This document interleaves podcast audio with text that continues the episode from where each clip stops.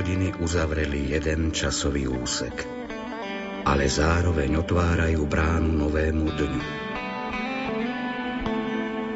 Boh, múdry správca nášho času, ponúka novú príležitosť na naplnenie našich plánov a predsavzatí, ale aj na nápravu toho, čo sme v uplynulom dni pokazili alebo nestihli urobiť.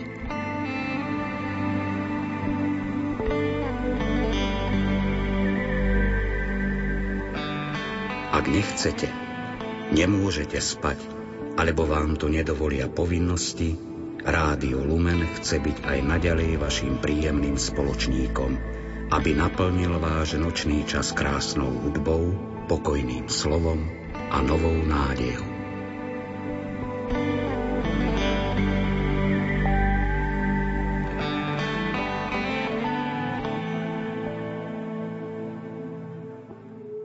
Program, ktorý si o chvíľu vypočujete, vysielame v repríze.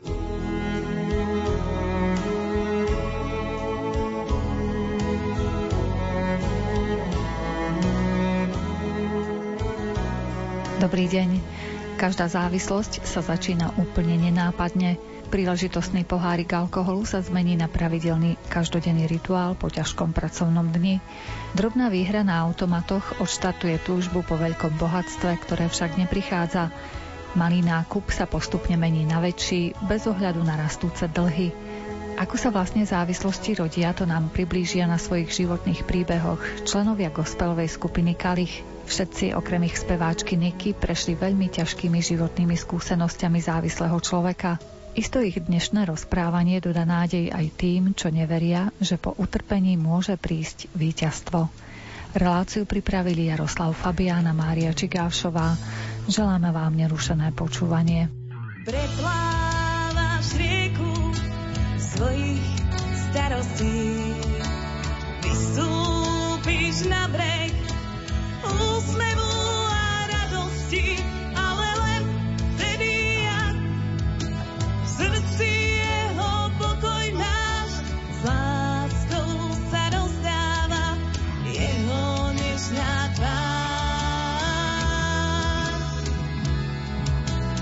Vodopád smútku svojich trápení. Zanechá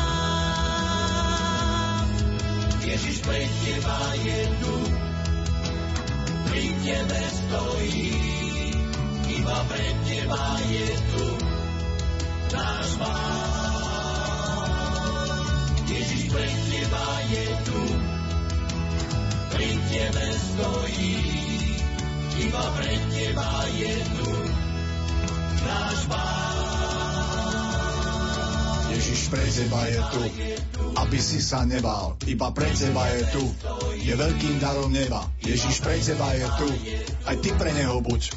Buď iba sebou sám, maj do života chuť. Ježiš pre teba je tu, aby si sa nebál, iba pre teba je tu. On prináša ti seba, Ježiš pre teba je tu, jak svieca na oltári, iba pre teba je tu, na tvojej ceste žiari. Ježiš pre teba je tu, tebe stojí, iba pre teba je tu náš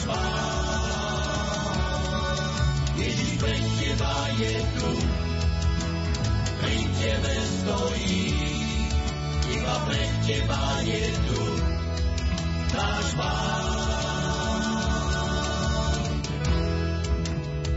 Som členom skupiny Kalich v kapele Machalani a naša spevačka volajú Jožino Dlhaň.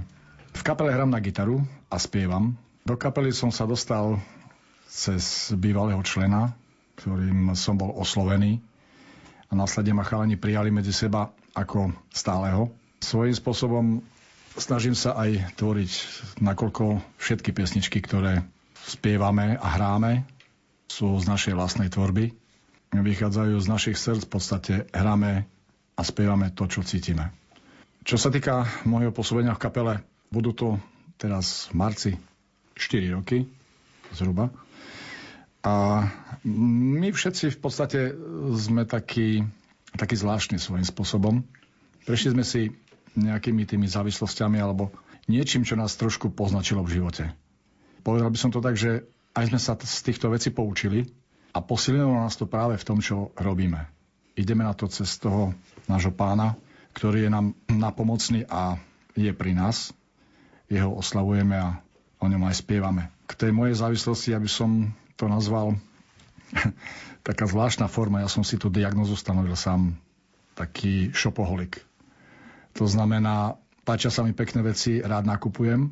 Na druhej strane každý by mal nakupovať, alebo moja mamka stále vravela, prikrývaj sa takou perinou, ako máš. No a ja som to trošku prehnal. To znamená, finančne som sa vyčerpal. Dostal som sa vlastne do takej nepríjemnej situácie, kde tie financie v podstate poznačili celý môj ďalší život a tak ďalej. A tým, že som spomínal týchto chalanov, tých skvelých chalanov, poviem to tak, pretože každý máme k sebe nejaké to puto, cítime priateľstvo. E, vlastne sme si všetci jeden voči druhému takou silnou oporou.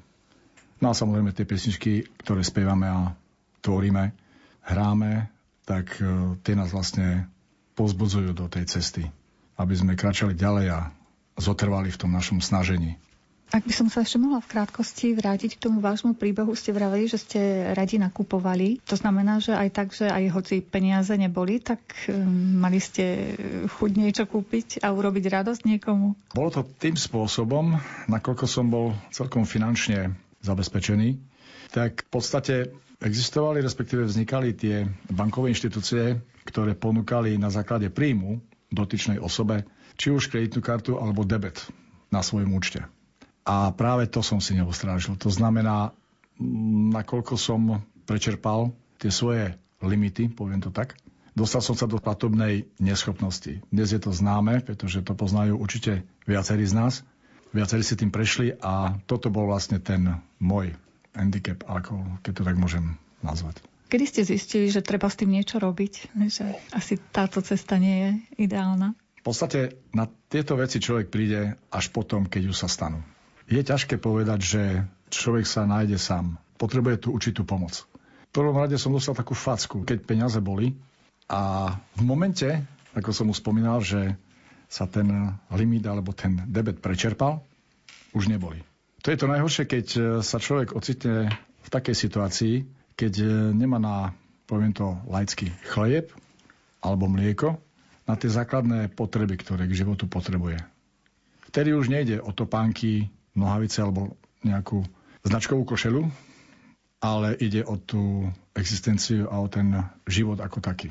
Takže hovorím, bolo to v čase, keď už tie peniaze de facto neboli, ale človek sa spametal ani nie za pomoci niekoho iného, alebo niekto prišiel a povedal, že nemôže, alebo tak. Ani neviem, ako to mám nazvať. Len tá situácia vás presvedčila, áno, tá, že áno, asi tá nie situácia je samotná, ktorá vlastne nastala. A vtedy sa človek spametal, alebo nejak tak, že tým svojím spôsobom, že to vlastne nastalo. Že to, že to vlastne prišlo. Po tom určitom období, po určitom čase. Možno by to mohlo byť aj také memento pre našich poslucháčov, že ako jednoducho je dostať nejakú debetnú kartu, ale horšie potom to riešiť. Áno, je to určitá forma. Samozrejme tie bankové inštitúcie a ďalšie finančné spoločnosti sa snažia získavať tých svojich klientov. Majú za to tie následné provízie alebo niečo podobné. Myslím si, že v tomto by mal byť človek opatrný. Áno, práve pre tých ďalších, ktorí v podstate tá mladšia generácia, ktorá nastupuje, je to strašne ošemetná situácia a hospodariť dnes s financiami a byť vlastne pánom tých svojich prostriedkov alebo tých peňazí, ktoré momentálne k dispozícii má, vravím, snažiť sa žiť z toho, bohužiaľ, čo nám ten život dá, respektíve čo si vyprodukujeme tou prácou alebo tým snažením, čo v živote dosiahneme. A vyskakovať asi len do výšky platu alebo príjmov. Vyššie sa nedá, pretože ja som to skúsil a dopadol som na zem a dosť tvrdo. Prichádzam k tebe skloniť svoju tvár, povedať, čo ma trápi, zveriť ten svoj žiaľ. Čo nosím v srdci, povedať ti smiem. Ty mi môžeš pomôcť, dobre to ja viem. Ty si môj pán, ty si môj priateľ. Tebe môžem veriť a nikdy nie som sám. Ty si môj pán, si môj priateľ. Tebe môžem veriť a nikdy nie som sám. Strážiš moje kroky, stále si môj deň. Cítim tvoju lásku, či je noc a či deň. Vždy máš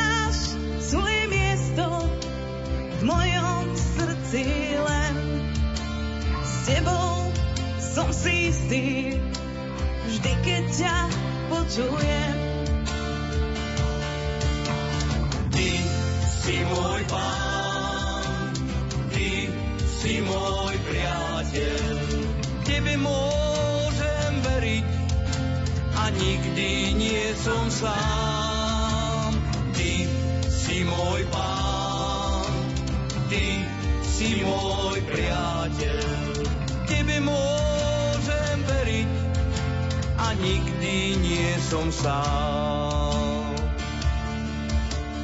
Ty si môj pán, ty si môj priateľ. Tebe môžem veriť a nikdy nie som sám. Ty si môj pán, ty si môj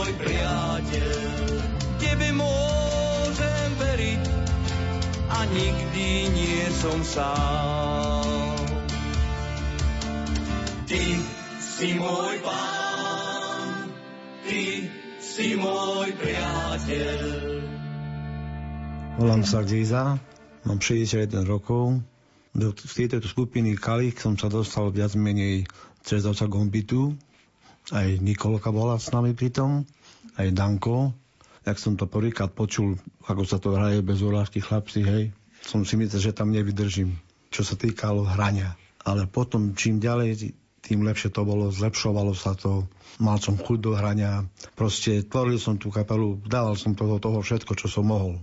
Hrajem basu ináč, aj gitaru, tak chlapci som videl, že boli spokojní s týmto, čo, čo som hral. No, bol som aj Jaglember, v 2006 som bol na Prednej hore, kde som nebol ani celé dva mesiace, lebo mi zistili trombozu, takže ma pustili domov. A čistý som od augusta minulého roku. negamblujem, proste vyhýbam sa, ako sa to môže dať. A na čo ste hrali? Na automaty alebo? Automaty. Áno, automaty som hral. A založil som aj byt v Čechách. Deti mi museli platiť požičky 190 eur jedna, raz jedna, raz druhá. Tak som dopadol proste. Nemal som ani na chleba, nemal som, tak Joško hovorí, nemal som na nič. A ja som ťažký diabetik, keď tak musím povedať, že je som musel a boli také stavy, že som odpadával, ale také veci mi boli. V čom si myslíte, že v čom je ten problém, že ľudia tak ľahko prepadnú tým hrám počítačovým? Je to tým, že je to taká ponuka na každom mieste? Ale... Človek vidí, vidí tak vidinu rýchleho zbohatnutia. Že čo, hodím 10 eur, ja vyberiem 500, 600, ale nie je to problém. Raz človek vyberie, ale stokrát prehra. Že sa vám stávalo, že ste aj vyhrali eh, niekedy? No, stalo sa mi, že som vyhral 1700, hej, ale on sa okúpal, zalahol a zase tie myšlienky, ja oblečem sa, idem do herne nazad. Som mal 1600 55 eur. A nakoniec som si nechal 5 eur na chleba, aby som mohol ísť domov. Aby som mal na ten deň na druhý, na večeru a na také veci. A kde ste nabrali tú silu niečo s tým robiť? Lebo to asi už je aj závislo, že vás to núti. Tu, tu je nejak... moja sila, chlapci, kolegovia moji. Tu je tiež gambler, takže tu mám opatieru týchto chlapcov úžasných. Že vy ste prišli do Bernatoviec potom? Áno, my fakticky pôsobíme v Bernatovcach, keď tak zaujímavé pod oázu, pod oca Petra. Čo ešte vám dodáva silu naozaj neísť do tých herní? Kamaráti, hudba, zbožňujem hudbu, každú hudbu si vypočujem, aj jazz. Proste ja mám, milujem každú hudbu. Aj maďarskú, aj keď neviem maďarsky, ale mám rád všelijakú hudbu. Každého žánru.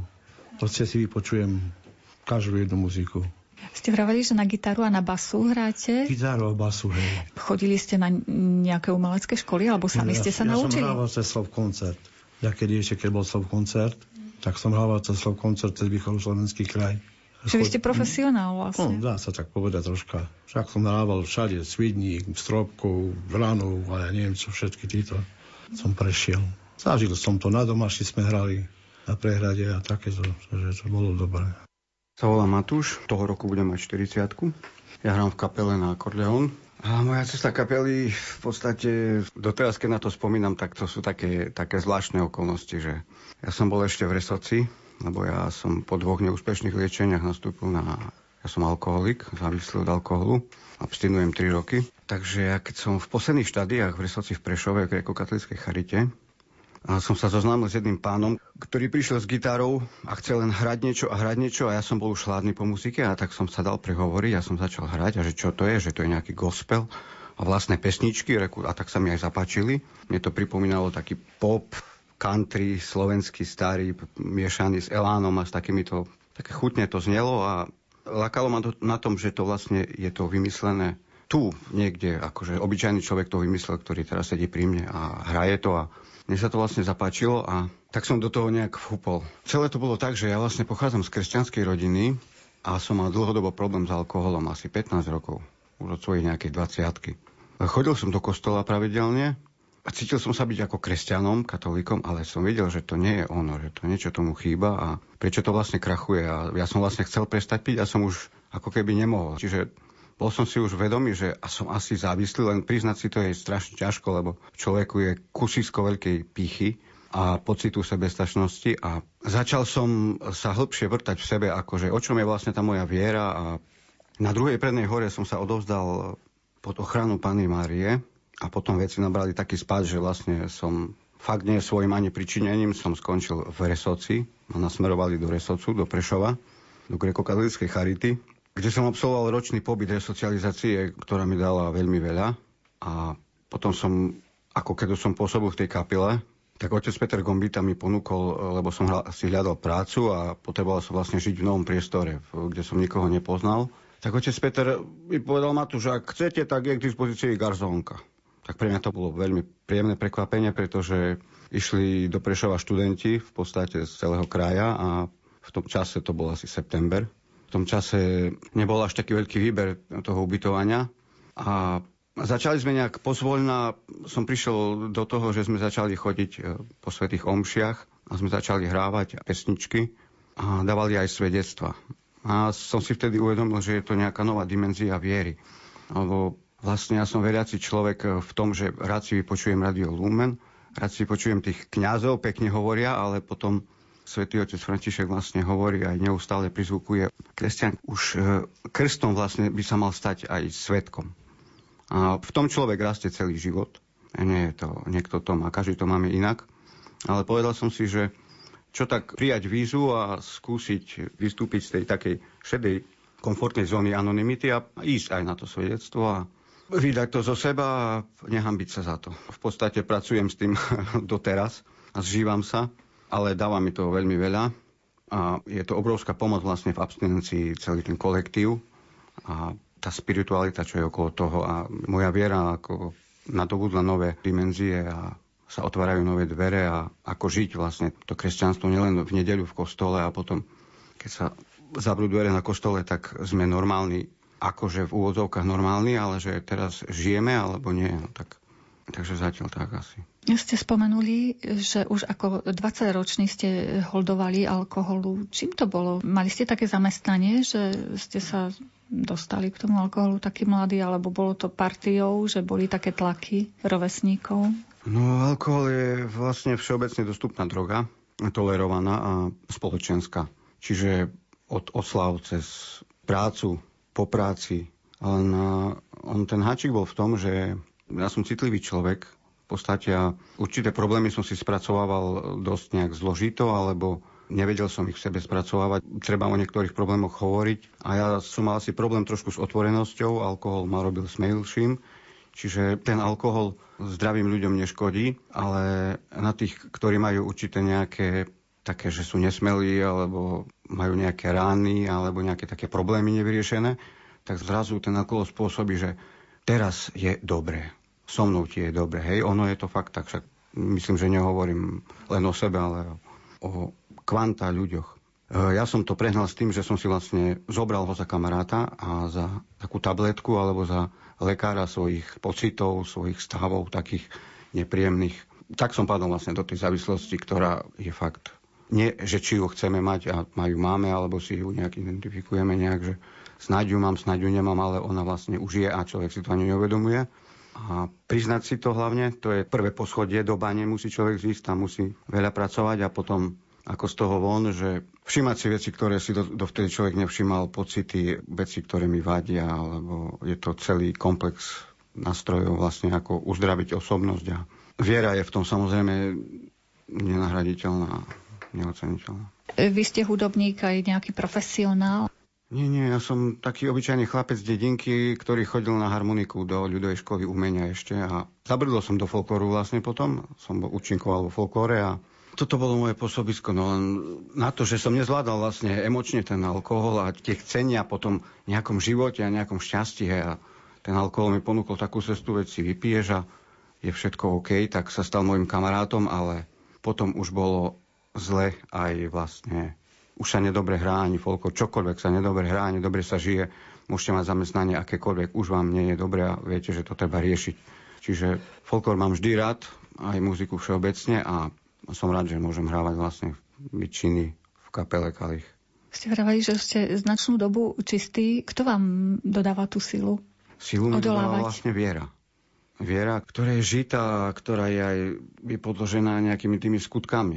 Že viera, ktorú som mal dovtedy, keď som pijával, že som sa len akože pomodlil, ale som nekonal, tak tá modlitba potom nemá takú moc. Ja hovorím takto, že za mňa sa modlilo isté veľa ľudí, osobne aj kňaz, Mali sme kňaza, Ondri Palúšak sa volá a on mi pri Svetej spovedi vždy zakončil takto takým pekným, že budem sa za teba modliť, Matúš. A toto mi dodávalo silu a došiel som k tomu, že tu Boh ma chcel možno nasmerovať tomu, že aj ja by som participoval na tom, že ja by som, ako keby som aj ja e, ochutil to víťazstvo tým, že je to aj predsa moja zasluha, lebo ja som priložil ruku k dielu a okolnosti už boli vymodlené a všetko ostatné už bolo určite vymodlené.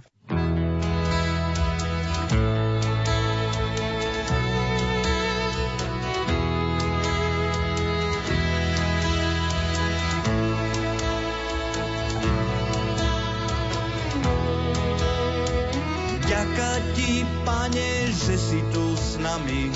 Vďaka ti, pane, za každý deň. Vďaka ti, že nesiem svoj kríž. A keď som slabý, pomôžeš. Vďaka ti, pane, za všetkých ľudí. Vďaka ti, pane, za tvoju moc. Vďaka ti, pane, že ma ľúbiš. Nenecháš v mojom srdci noc. Nech nikdy nezomrie moja nádej v teba. Nech nikdy nezhasne oheň lásky, pravdy neba. Vďaka ti, pane, že si pri mne. Vďaka ti, že mi pomáš. V ťažkých chvíľach vždy si so mnou a silu mi dodávaš. Vďaka ti, pane, že odpúšťaš mi moje hriechy, slabosti. Vďaka ti, že ma učíš, ako byť lepším. Nikdy nezomrie moja nádej v teba. Daj nech nikdy nezhasne oheň lásky, pravdy neba. Daj nech nikdy nezomrie moja nádej v teba. Daj nech nikdy nezhasne oheň lásky, pravdy neba. Oheň lásky, pravdy neba. Hostiami dnešnej relácie sú členovia gospelovej skupiny Kalich. Bývalí závislí narkomani, gambleri či alkoholici chcú svojimi životnými príbehmi povzbudiť tých, ktorí cestu zo závislosti ešte len hľadajú. Hovorí Ríšo. Mám 33 pomaly. Ja som tiež, ak Matúš spomínal, tak ja som abstinujúci narkoman a vlastne vyrastal som v rodine, kde sa neuznávala viera v Boha. Nikdy som k Bohu nebol smerovaný a vlastne kvôli problémom u nás v rodine. Som už v 13 rokoch začal experimentovať s alkoholom, pomaly som k tomu v 15 pridal marihuanu, rôzne iné prírodné halucinogény, ktoré sa dali voľne nájsť v prírode. V 18 vlastne sa to začalo ešte viac hrotiť a pridal som k tomu aj tvrdé drogy, pervitín. Potom to už len vlastne naberal na obrátkach. Bolo to prvé vyhodenie z domu. Odišiel som do Čiech, vlastne, kde som sa dostal priamo, to ja hovorím, prasa ku žitu, ku koritu a vlastne, čo som na Slovensku niekedy kupoval za veľa peňazí, málo drog, tak zrazu v Čechách som sa vedel kúpiť za málo peňazí strašne veľa drog. No a presne, ak Matúš spomínal, je to o tom, že vlastne tie drogy a ten alkohol mi dávali to, čo som proste v sebe nikdy nebudoval. Bola to sila, proste keď bol problém, tak som utekal k alkoholu, utekal som droge a tá droga a ten alkohol mi dal to, čo som nevedel nájsť. No a vlastne postupne začali problémy nabalovať. Bolo to striedanie zamestnaní, striedanie ubytovní, striedanie bytov, proste striedanie miest, utekanie pred samým sebou. No a viedlo to až k tomu, že som skončil ako bezdomovec v troch štátoch. Aj na Slovensku, aj v Čechách, aj v Anglicku sa mi to podarilo ukončiť všetko to moje putovanie až na ulici. No a všetko všade to bolo vždy za príčinu toho, že som bral drogy nadmerne, prestal som chodiť do práce, buď to bol nejaký prúster, buď to boli nejaké Ačka, alebo to boli proste nejaké šarvátky s kolegami v práci, alebo na ubytovni, proste zle. No a vlastne zakončilo to až tým, že v Anglicku po smrti môjho ocka som úplne prepadol drogám, vyhodili ma z ubytovania, vyhodili ma z práce. Bol som asi dva mesiace v Anglicku na ulici a nevedel som, čo so sebou, fakt som nevedel, čo so sebou. Našiel som nejaké lieky, a vlastne zjedol som všetky tie lieky, čo som našiel. Zapil som to vínom, rituálne som si na cintoríne lahol a už som sa nechcel vtedy zobudiť. No ale zobudil som sa, poskytol mi pomocnú ruku môj brácho, ktorý ma vlastne dostal z Anglicka naspäť na Slovensko, kde som sa mohol vrátiť k starým rodičom. Ale len pod jednou podmienkou, že nastúpim na liečenie. No ja som na to liečenie nastúpil, ale nie s tým, že chcem prestať brať drogy, ale s tým, že som nemal kde bývať a chcel som vlastne len zalepiť oči mojim starým rodičom A o tom bolo aj to liečenie, pretože tam sa dalo ľahko prepašovať alkohol, takže cez víkendy sme tam pili, dokonca sme tam fajčili marihuanu. Začal som tam experimentovať so suboxonmi, čo sú náhrada za heroín, opiatmi. No po dvoch mesiacoch ma odtiaľ vyhodili, lebo som mal dlh na zdravotné poisťovni, že ďalej mi poisťovne nechcela preplácať liečenie. No cestou domov babine som sa strašne opil. Keď ma babka zbadala, keď som prišiel ku ním, ku dedovi, tak strašne plakali obidvaja, nevedeli, čo so mnou bude. A... No ale my závisláci sme veľmi šikovní, veľmi dobrí herci, manipulanti, takže som si opäť nejakým tým hereckým výkonom získal ich dôveru. Dokonca až tak, že mi dali kľúče od bytu. Aj po tých všetkých veciach, čo som porobil, čo som im pokradol peniaze, počítač som babky zobral. A fakt po všetkom tom, čo som im robil, opäť mi začali veriť.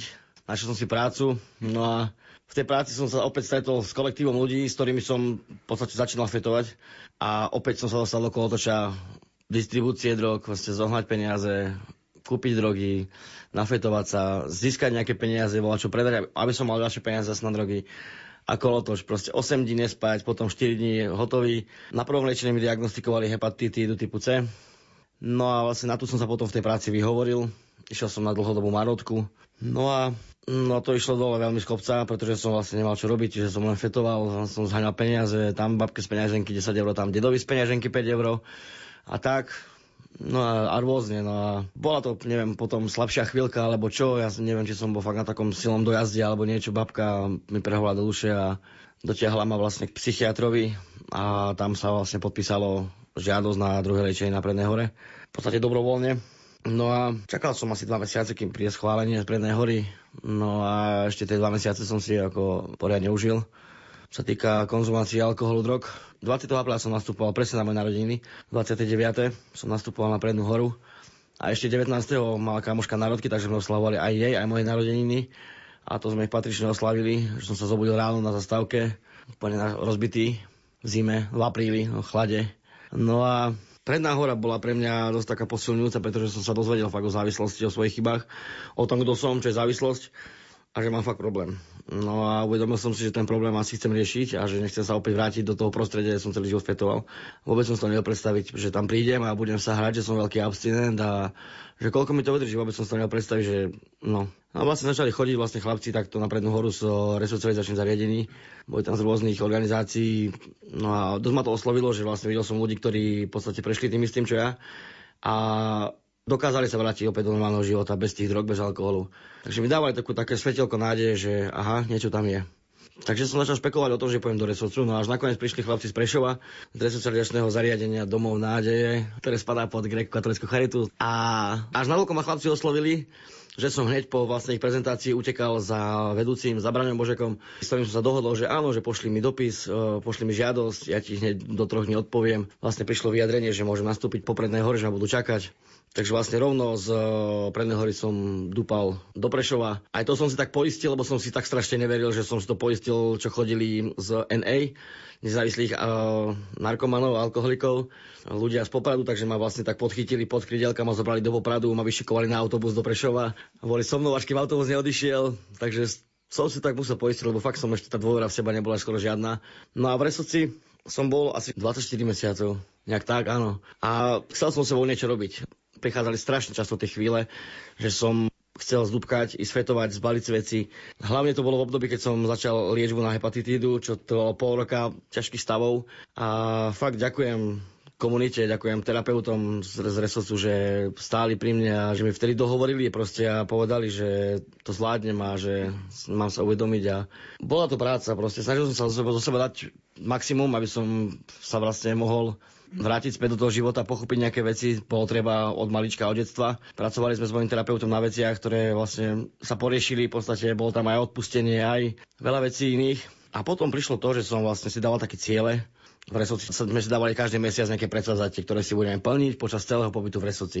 No a z jedným mojich cieľov bolo, že si dokončím maturitu. A vlastne ja ako neveriaci som sa prihlásil na prvú školu, ktorú mi terapeut odporučil, bolo to gymnázium Sv. Moniky v Prešove. Som tam prišiel, stretol som sa s pánom riaditeľom, super človek, proste hneď podal mi ruku, hneď ma prijal.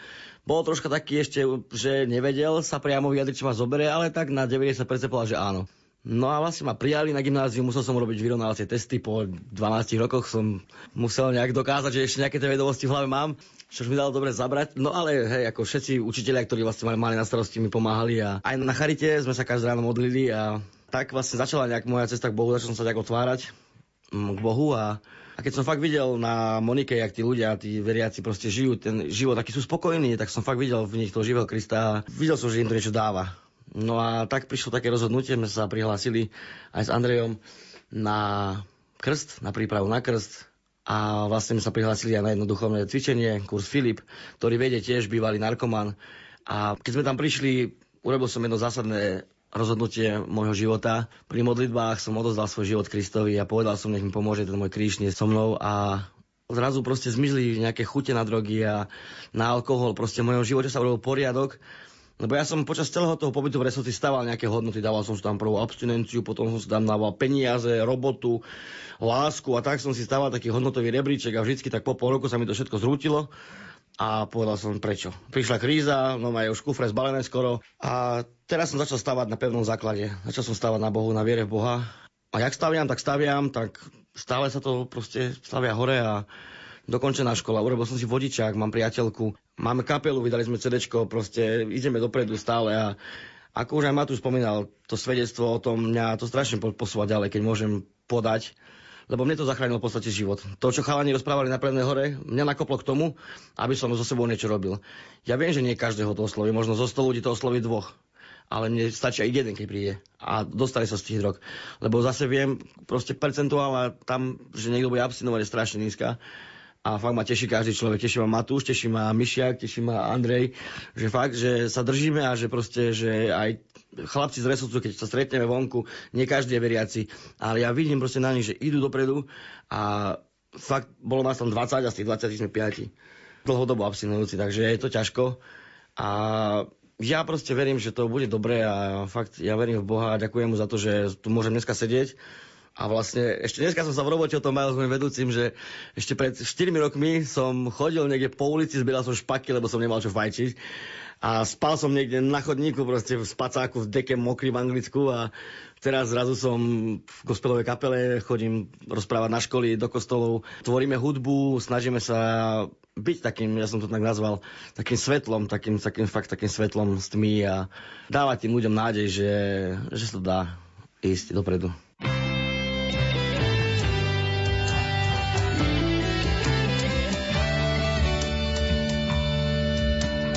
Píchu premôžu tvoje slová lásky. Nenávisť sa stráca pod dotykom tvojich rúk. Povedz, čo len zmôžem bez teba podniknúť. Som len malý, len slabý, ty ma môžeš pozdvihnúť. Príď, príď, prebývaj s nami. Príď, príď do našich srdc. Príď a zostaň,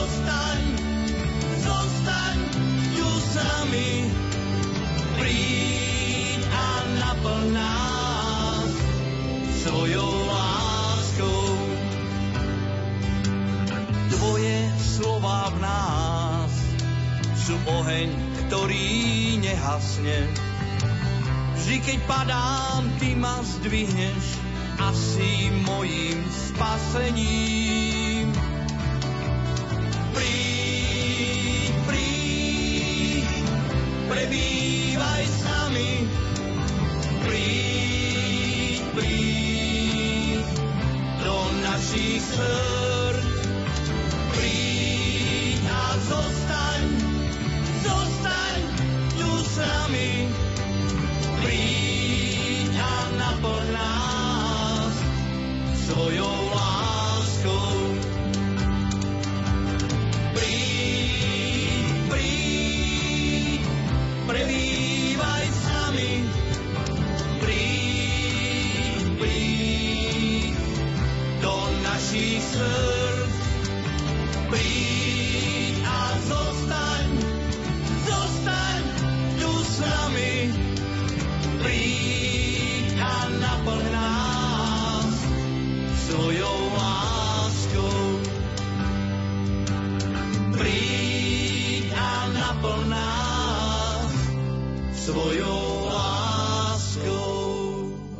sa Andrej, mám 31 rokov. Ja som mal problém s alkoholom, drogami a gamblingom, takže vlastne akýkoľvek druh závislosti, vyhľadával som to. V 14 som hrával na klarinete vo folklórnom súbore. Tam som prvýkrát okusil alkohol a veľmi mi to zachutilo nie chuťou, ale účinkami.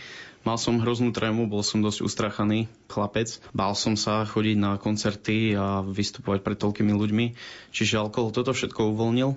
Začal som sa mu venovať. Neskôr som začal na strednej škole eh, experimentovať eh, s marihuanou. Potom prišli aj ďalšie drogy, ktoré boli dostupné.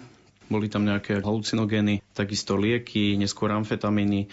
A vlastne keď som dokončil maturitu, povedal som, že už som dospelý a môžem si robiť, čo chcem. Išiel som na vysokú školu a tam vlastne na internáte som väčšinu času trávil pri flaške alebo s drogami takže vlastne do školy som kvázi nechodil. Po semestri som to musel ukončiť a nájsť si zamestnanie. Vrátil som sa domov, kde ma rodičia vlastne prichylili. Počas toho zamestnania, ktoré nebudem nejako spomínať, ale začal som intenzívne piť každý deň a najskôr to začalo e, menšími dávkami, neskôr to končilo až pri flaši tvrdého alkoholu. Pil som vlastne denne, čiže Mal som s tým už veľké problémy. Tam už nastúpila závislosť, ktorá sa... Ja som ju nevnímal. Ja som ju ani nechcel vidieť. Hovoril som si, že piť alkohol je normálne. To, že toho znesem viac ako ostatní, takže to nie je problém. Nechcel som si to pripustiť, že mám s tým problém, nakoľko alkohol mi vlastne ani nestačil. Začal som sa venovať aj drogám. Začalo to víkendovo, neskôr sa to tak nejako stupňovalo a počas dovolenky som užíval veľké množstva drog aj to mi chutilo. S tým som takisto mal veľké problémy. Boli to finančné problémy, rodinné problémy. Hádali sme sa doma. Naši zistili teda, že niečo beriem, pretože bol som schopný za pár dní schudnúť 15 kg. Vyzeral som katastrofálne.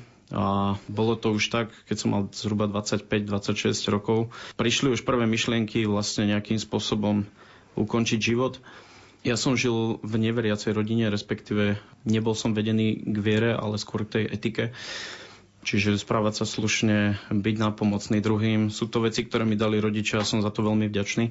Dostal som sa do takej beznadeje skrz drogy a alkohol, že som jednoducho nevedel fungovať. Chodil som do roboty s tým, aby som si večer mohol vypiť alebo užiť nejakú drogu. Prešlo to do takých situácií fakt, že som si siahol na život. Zobral som všetky chemikálie, ktoré som mal. Išiel som do lesa, za mesto s tým, že nech sa stane čo chce, ja to užijem. Na druhý deň ma našli policajti, bolo po mne vyhlásené patranie. To som zopakoval viackrát. Vždycky som to nejakým spôsobom prežil a mám jednu skúsenosť s Bohom. Vtedy som bol neveriaci. Užil som veľké množstva drog a po dvoch dňoch jednoducho som zrazu bol z ničoho nič triezvy. Bol to Boží dotyk, vtedy som to ale nevedel nazvať, takže začal som sa rozprávať s Bohom, začal som ho konfrontovať, že ako toto všetko mohol dopustiť, že som v takom stave, akom som. Nerozumel som tomu a ono sa to zopakovalo ešte raz. Ja som vnímal, jednoducho bol to v nem, nebola to nejaká halucinácia alebo nejaký prelud. Jednoducho som vnímal, že mi hovorí, že mám s tebou nejaký plán, ja ťa zomrieť nenechám. Ja som v tej dobe už bol fakt na dne fyzických aj psychických síl, Takže vlastne som si dal tu, volá sa to posledná akože zlatá dávka, že toto užijem a proste poďakoval som sa Bohu, že ďakujem, ale vyberám si drogu. Zobudil som sa až na ďalší deň, a tam som si začal uvedomovať, že niečo sa stalo, nevedel som to identifikovať, nevedel som, čo to je. Začal som sa o to zaujímať Čiže nejakú dobu som bol síce triezvy, ale znova som do toho spadol. Závislosť sa prejavila. Vlastne posledný krát, keď som si objednal kvanta pervitínu, som mal s Bohom kvázi dohodu, že toto všetko užijem a keď to prežijem, tak pôjdem na liečenie. Vtedy som už vedel, že nemám iné východisko, proste buď smrť, alebo pôjdem sa liečiť. Čiže išiel som, prežil som to samozrejme, išiel som na psychiatriu, kde vlastne ma odporúčili na prednú horu, takže som tam išiel na trojmesačnú liečbu. Tým, že som konečne bol triezvy, tak eh, som zistil, aký v skutočnosti som a bol som veľmi slabý. Nechcel som uvažovať o tom, že by som išiel do resocializácie, ale napriek tomu, to, čo spomínal Rišo, tak prišla partia chalanov, ktorí začali rozprávať o resocializácii, o tom, ako žijú nový život, ako si uvedomili svoje pády, hodnoty života, postoje k životu. Naučili sa tam kvantum technik, ako zvládať chute na drogu. Bolo toho strašne veľa, čo ma oslovilo a tam som práve to svetelko nádeje videl. Takže som sa nahlásil, išiel som do resocializácie v Prešove, domov nádeje. Nastúpil som, bol som tam 24 mesiacov, boli to veľké boje, kedy som chcel stále odísť ale skupina, komunita chalanov a plus terapeuti mi veľmi pomáhali. Takisto duchovný správca, nechcem ho zabudnúť, spomenúť, pretože mi dali strašne veľa. A tam prišlo, keď Rišo chodil na školu, tak vlastne ma zobral na ten víkendový pobyt na to duchovné cvičenie, na ten kurz Filip, kde sa stali nejaké veci, ktoré už teraz viem pomenovať. Jednoducho odozdal som život Kristovi. Odozdal som sa mu celý, odozdal som mu svoje pady, svoje hriechy, svoje všetky tie špinavosti, čo som dovtedy robil a začal som sa o vieru viac zaujímať. Lebo ja som to nevedel vysvetliť, čo sa tam dialo. Modlili sa za mňa ľudia prvýkrát, no ja som to jednoducho, ešte stále som to odmietal. A potom som sa začal o to zaujímať, takže nakoniec som sa prihlásil aj s Ríšom na prípravy e, na sviatosti. Takže tam som znova zháňal tie teoretické informácie a skúsenosti mi dávali znova terapeuti a starší klienti, ktorí boli veriaci. Veľmi som sa pýtal, boli ochotní, proste to sa nezapre. To dobro tam bolo a nejakým spôsobom ma viedli. A počase vlastne, keď e, ono to bolo také pekné, že keď sa dáš pokrstiť, tak sa ti zmažu všetky hriechy, takže ja ako závislý človek a porobil som strašne veľa zla, takže bol to dobrý obchod. A tam prišlo také rozhodnutie. Ja som to jednoducho už e, musel som v tom pokračovať. Už nebolo cesty späť a začal som sa akýmsi spôsobom napravovať. Začal som meniť svoje postoje k životu, na život, na okolie, na svet. Takisto ma nasmerovali terapeuti, ktorí mi dávali tú odbornosť. A tú duchovnosť zase som mal vo viere. To znamená, že jednoducho stále som akoby rástol bol som pevnejší, silnejší. A keď prišiel čas, tak som vlastne prvýkrát povedal svoje svedectvo svojho života. A to, čo Rišo hovorí, že je to veľmi ťažké, ono to je veľmi ťažké. Každýkrát hovoriť tieto veci. Vždy je to ťažké, ale tak ako mne pomohli svedectvá tých, čo ma vlastne nasmerovali, tak cítim takú potrebu a také nutkanie proste odozdať to tiež. Kde môžem, tam chcem pomôcť. A myslím si, že Väčšinou je to na tých praktických nejakých skúsenostiach, že ľudia skôr uveria tomu, nie teoreticky nejakému hovorenému, nejakému moralizovaniu, poučaniu alebo tak, ale na základe vlastnej skúsenosti. Ja nikoho nechcem ani meniť, len viem, že ten postoj napríklad k drogám, k závislosti, dá sa to meniť a nemusí to byť len o závislosti, môže to byť kľudne s nejakým problémom. Ľudia sa vždycky zastavia, pekné svedectvo, veľmi mi to dalo, hoci nie som závislý. Takže vždy to má nejakú hodnotu a cez Ríša som sa dostal vlastne do skupiny, kedy som zvládol jednu, ako by som to povedal, úvodnú akciu, grilovačku, kedy som vyťahol klarinet.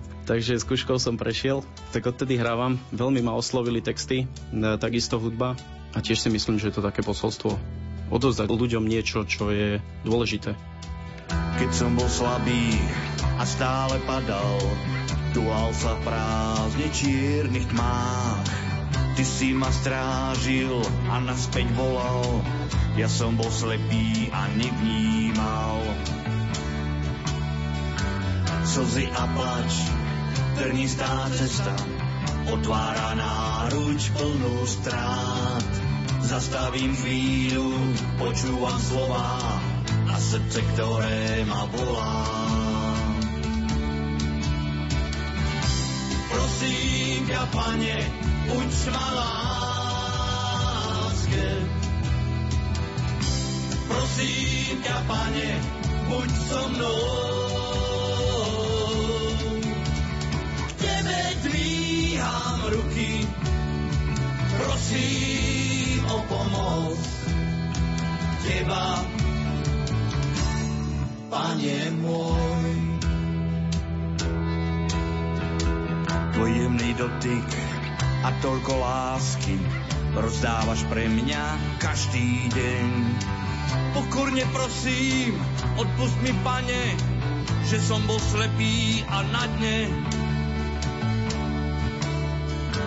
Ty si ten prameň, čo dáva život, ty si tá cesta, ktorú mám.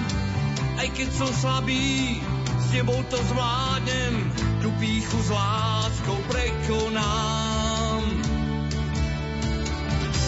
prosím ťa, pane, buď ma láske. Prosím ťa, pane, buď so mnou.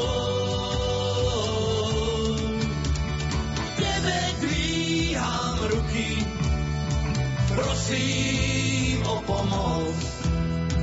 Teba, Pane môj. Prosím ťa, Pane, uč ma láske. Prosím ťa, Pane, buď so mnou.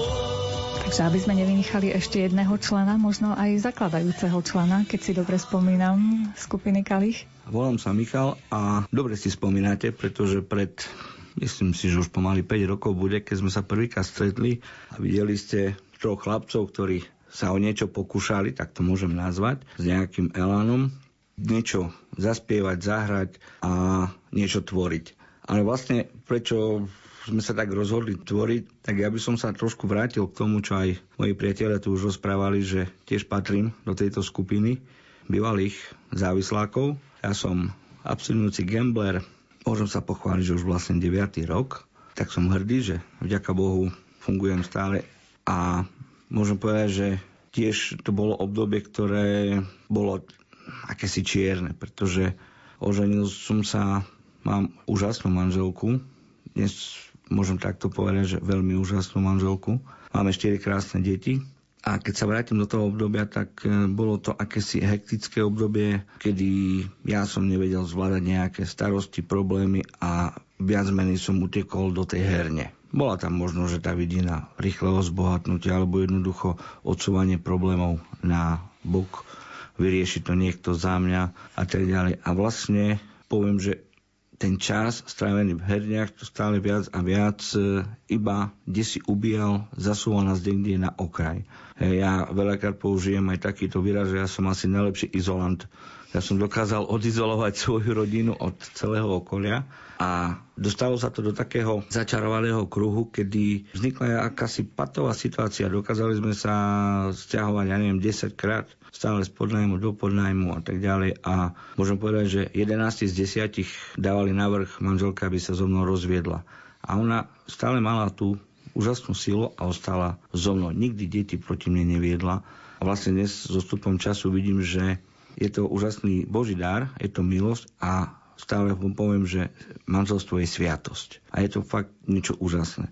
A vlastne na tom je úžasné to, že človek človeku dokáže odpustiť. Napriek tomu všetkému, čo som robil, dokázala mi odpustiť, za čo som je veľmi vďačný. Urobili sme jednu obrovskú čiaru a posunuli sme sa niekde ďalej. Ale keď poviem takto, že kedy som už bol konečne, dá sa povedať, tie svoje závislosti na dne, vtedy akýsi ten vnútorný hlas, opäť sa modliť k Bohu, lebo to obdobie predtým bolo skôr také, že žil som vedľa Boha, nie s Bohom, ale vedľa Boha vedel som čo, kde, ako, ale to bolo také, by som povedal, idem do kostola v nedelu, mal som čiaročku výborne v poriadku. A keď som bol v tej patovej situácii, dokonca som ani doma nebol. So mnou, ako v práci, nebol problém. Hoci kde bol som aj v zahraničí, tam nebol problém, horšie bolo s tými peniazmi, rýchlo odo mňa utekali a poviem takto, že vlastne asi vtedy prišiel taký prvý dotyk s Bohom, kedy manželka mi povedala, že nechoď na Vianoce domov, to bola asi tá najväčšia achilová peta, že nie, že ma nemiluje, ale že už nevládze. A to bolo tak nezávisle, ona mi to povedala a ja som tedy doslova nemal odvahu sadnúť na vlak a prísť z Bratislavy domov. Jednoducho by som vedel, že by som jej ublížil a vtedy vlastne tak, taký prvý dotyk, keď som začal prosiť, no Pane Bože, fakt asi už musím niečo so sebou robiť. A keď už som bol ozaj na tom dne, tak vtedy Boh konal cez otca Petra Gombitu, ktorý je vlastne dodnes takým akýmsi anielom strážnym, nielen mojej rodiny, ale aj celej našej kapely.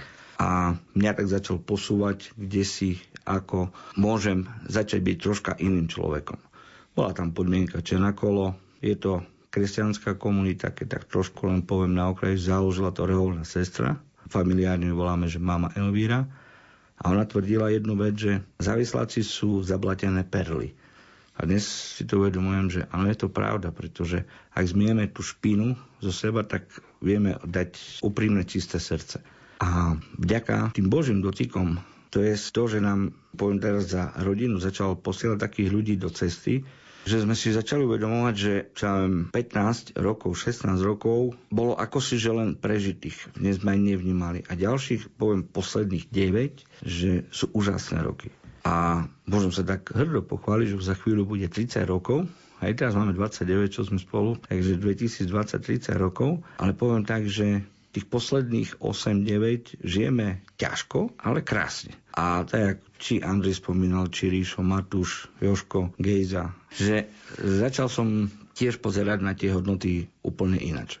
Komunita sa zakladá na priateľstve, modlitbe a práci. A tiež nás viedli k tomu, že práca je modlitba. Mali sme možnosť kaplnky, kde bol svetostánok a je to úžasné stretnutie sa práve so živým Bohom. Mal som pri sebe úžasného priateľa, s ktorým som v kontakte dodnes sa stretávame. A tiež bol bývalý gambler. A keď sme mali také osobné adorácie, tak sme si povedali, že budeme na adorácii od druhej do pol tretej v noci. Keď sme dokázali presedieť hodiny v herniach, tak presedíme troška málo z toho, čo sme presedeli v herni aj v kaplnke. A tak sme sa navzájom pozbudzovali a tiež to bolo také úžasné, že človek sa stretol s tým Bohom.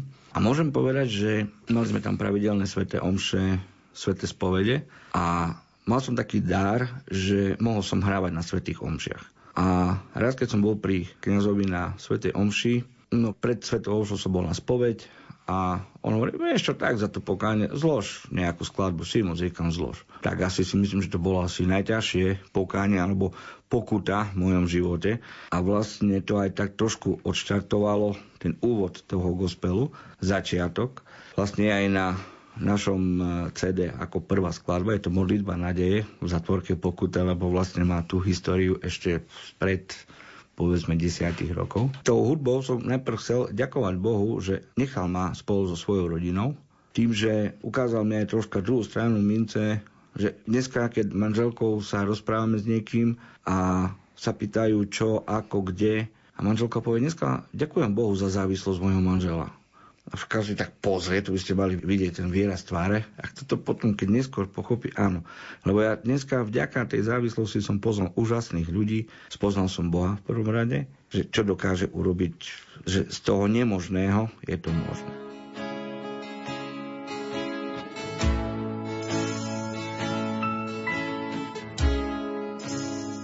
V relácii sme spoznali životné osudy členov gospelovej skupiny Kalich. Boli to ľudia závislí od alkoholu, drog či hracích automatov, no ako sme mohli počuť, našli cestu z tohto labyrintu. Reláciu pripravili Jaroslav Fabiana, Mária Čigášová. Želáme vám požehnaný sviatočný deň. Človek sa nežným nerodí, ale sa ním stáva.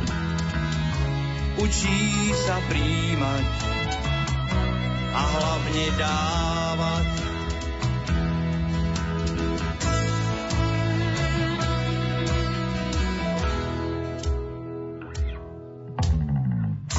školy nežnosti chodí muž aj žena, aby sa obdarili.